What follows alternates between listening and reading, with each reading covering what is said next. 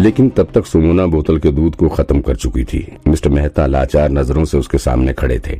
तभी उनकी नज़र रोनित के उस बैग पर पड़ी, जिसमें से उसने दूध का बोतल निकालकर सुमोना को दिया था। क्योंकि रोनित और उसकी माँ अपनी सीट पर फंसे हुए थे, रोनित की माँ की पीठ में तो एक लोहे का रॉड आर पार हो चुका था। उनका हिलना डुलना तो नामुमकिन ही था, लेकिन रोनित के लिए भी अपनी सीट से हिलना मुमकिन नहीं था। उसने बड़ी मुश्किल से अपनी सीट के नीचे रखे बैग में से दूध का बोतल निकालकर सुमोना को दिया था।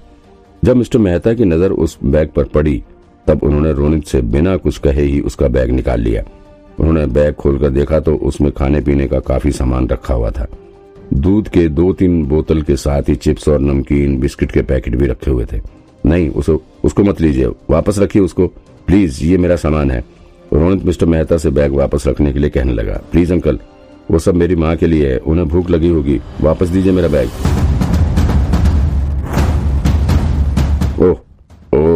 रोनित की माँ भी किसी तरह हिम्मत करते हुए कुछ बोलने की कोशिश कर रही थी, लेकिन उनके मुँह से कुछ भी साफ़ आवाज़ नहीं निकल रही थी। ये क्या कर रहे हैं आप? बच्चे का सामान क्यों ले लिया? वापस कीजिए उसे। ये क्या हरकत है? मिसेज मेहता अपने पति को समझाते हुए उन्हें सामान वापस करने के लिए कहने लगी। अरे, तुम समझ नहीं रही हो। अभी हम लोगों को अगर कुछ खाने को नहीं मिला तो सब भूख से मर जाएँगे। जान बचाने के लिए ही मैं ये कर रहा हूँ। मिस्टर मेहता अपनी पत्नी को समझाने लगे। सही बात है। अभी तो हमें पता भी नहीं है कि कितने दिन में रेस्क्यू टीम यहाँ पहुंचेगी। बस में ही सवार रेणुका अग्रवाल बोल पड़ी। उसने पहली बार अपनी ज़ुबान खोली थी। हम सब लोगों की समझदारी इसी में है कि बस में जो भी खाना बचा हुआ है, उसे लोग आपस में बांट लें। अभी खाना किसका है और किसका नहीं, ये बहस करने का वक्त नहीं है। अगर हम लोगों को बचकर यहाँ से वापस जाना है तो हमें खाना डिवाइड कर लेना चाहिए। अगर पेट में खाना रहेगा, तभी हम ज़िंदा रह सकते हैं। फिर रेणुका ने रोहित की तरफ़ देखते हुए कहा, बेटा वैसे भी तुम्हारी माँ अब कुछ ही देर की मेहमान है। उनकी हालत बहुत खराब है। अब वो ज़्यादा देर तक नहीं चल सकती। ये सब खाना उन्हें खिलाने से कोई फ़ायदा नहीं है। इससे अच्छा तो यही है कि हम लोग ये खाना आपस में बांट लेते हैं और सबकी जान बचा लेते हैं। नहीं, मेरी माँ को कुछ कुछ नहीं हुआ है। वो ठीक है, बिल्कुल ठीक है वो। रोनित ने रोते हुए कहा, ये सब खाना उनका है, मैं उन्हें दूँगा। आप लोग इसे ऐसे नहीं ले सकते। वापस कीजिए मेरा बैग। क्या कर रहे हैं आप लोग? एक बच्चे का खाना छीन रहे वापस कीजिए उसका खाना। बस का ड्राइवर शंकर बोल पड़ा। बेटा तुम चिंता मत करो, मैं मैं तुम्हारी माँ को बाहर निकालता हूँ, रुको। इसके बाद बस ड्राइवर शंकर रोनित की माँ के शरीर को किसी तरह से सीट से बाहर निकालने की कोशिश करने लग गया। उसे मत छुओ, रॉड घुसा हुआ है उसकी बॉडी में। हिलने डुलने से ब्लड बहेगा और वो तुरंत मर सकती है। दूर सीट पर बैठा मुकेश चिल्ला पड़ा। उसके कहते ही शंकर रुक गया। रोनित ज़ोर ज़ोर से आए दहाड़ मार कर रोने लग गया। उसकी माँ ने हल्की सी आँख खोली और अपने बेटे के सिर पर हाथ रख दिया। रोनित ने अपनी माँ का हाथ पकड़ लिया और फिर कुछ ही सेकंड में उसकी आँख बंद होती चली गई। रोनित तो मानो जैसे पागल हो गया था। पहले तो वो बहुत देर तक दहाड़े मारकर रोता रहा, लेकिन फिर बिल्कुल शांत हो गया। उसकी आँखों से आँसू आने भी बंद हो चुके थे। रोनित बिल्कुल शांत होकर बैठा रहा। इस वक्त किसी के अंदर इतनी हिम्मत भी नहीं थी कि वो उस चौदह साल के बच्चे को कुछ दिलासा दे सके। पूरी बस में कुछ देर तक सन्नाटा छाया रहा। उसके बाद मिस्टर मेहता ने चुप्पी तोड़ते हुए कहा, अब क्या कहते हो आप लोग? अगर हमें अपनी जान बचानी है तो हमें ये खाना आपस में बांटना ही होगा। इसके अलावा किसी के पास कोई रास्ता हो तो बताए। अभी रेस्क्यू टीम कह रही है कि उन्हें यहाँ तक आने में चार पाँच दिन लग सकते हैं, लेकिन ये ज़्यादा भी हो सकता है। और यहाँ हमारी सबसे बड़ी समस्या खाना ही है। अगर हम खाना नहीं खाएँगे तो निश्चित रूप से रेस्क्यू टीम पहुँचने तक मर चुके रहेंगे और फिर वो लोग हमारी सिर्फ़ लाश निकालेंगे। अब आप लोग खुद सोच लीजिए, क्या करना है? और कुछ रास्ता हो तो बताओ। इस बार मिस्टर मेहता की बातों का जवाब किसी के पास नहीं था। सब सन बैठे रहे। यहाँ तक कि बस के ड्राइवर शंकर के पास भी अब कोई तर्क नहीं बचा था। सब लोग चुपचाप खाने में अपना हिस्सा लेने के लिए खड़े हो चुके थे। बस में बहुत ही दर्दनाक माहौल बन चुका था। उधर रोनित अभी भी अपनी सीट पर माँ के बगल में बैठा हुआ था। उसकी आँखें मानो पत्थर की हो गई थी। ये वही दिन था जब रोनित का दिल भी पत्थर का हो चुका था। उसके मन में बदले की चिंगारी भड़क उठी थी। इस वक्त रोनित बनर्जी पुलिस की जीप में हथकड़ी पहने बैठा हुआ था। आज फिर से उसके जहन में उस बस दुर्घटना की याद ताज़ा हो गई थी।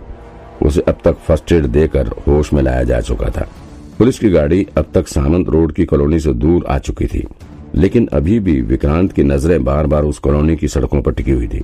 अभी मानो कल ही की बात थी, जब रोनित के पिता ने उससे कहा था कि बेटा, अब तुम लोगों को बदलापुर में रहने की ज़रूरत नहीं है। अब हम लोग एक नए घर में चलेंगे। वहाँ बहुत सारे घर हैं। तुम्हें जो घर पसंद आए, वो घर तुम ले लेना। सच में पापा, वहाँ बहुत सारे घर हैं। छोटे से रोनित ने उत्साहित होते हुए पूछा हाँ बेटा, वहाँ एक घर तुम लेना और एक घर तुम्हारा भाई। भाई, लेकिन पापा, मैं तो अकेला हूँ। मेरा भाई कहाँ है?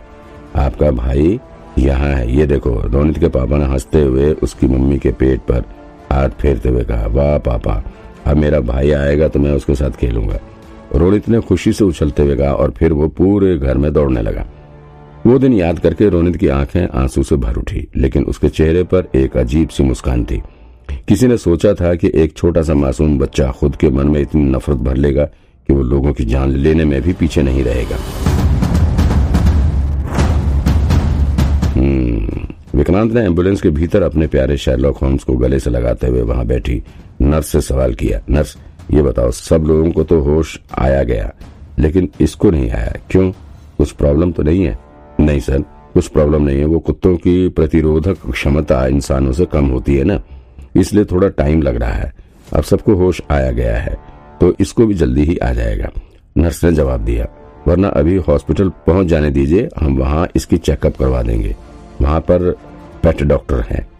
अभी नर्स की पूरी बात खत्म भी नहीं हुई थी कि शेरलॉक होम्स उठकर बैठ गया। वो अपनी दुम हिलाते हुए भौंकने लगा। देखा मैंने कहा था ना, अभी थोड़ी देर में होश में आ जाएगा।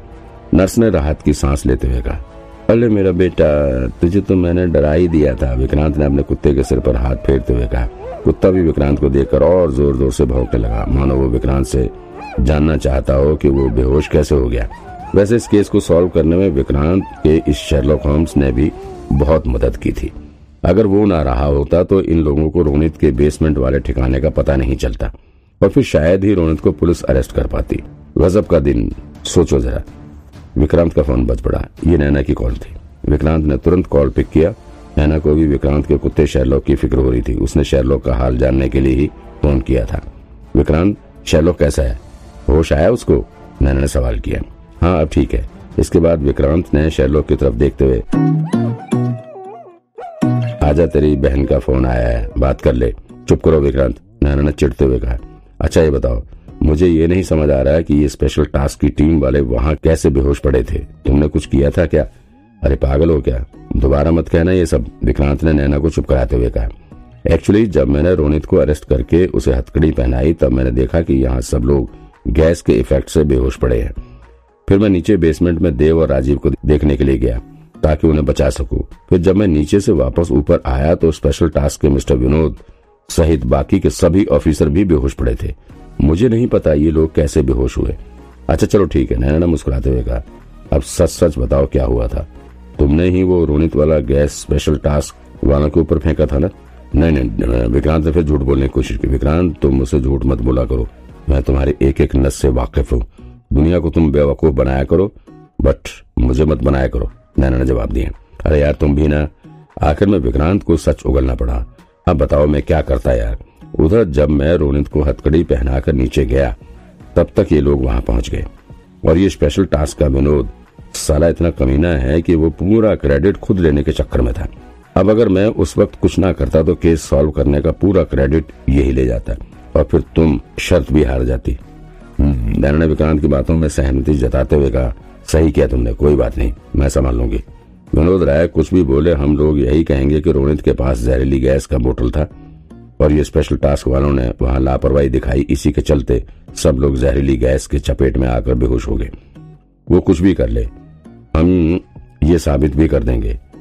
यस मैडम, विक्रांत ने मुस्कुराते हुए पहली बार उसने नैना को मैडम कहा था।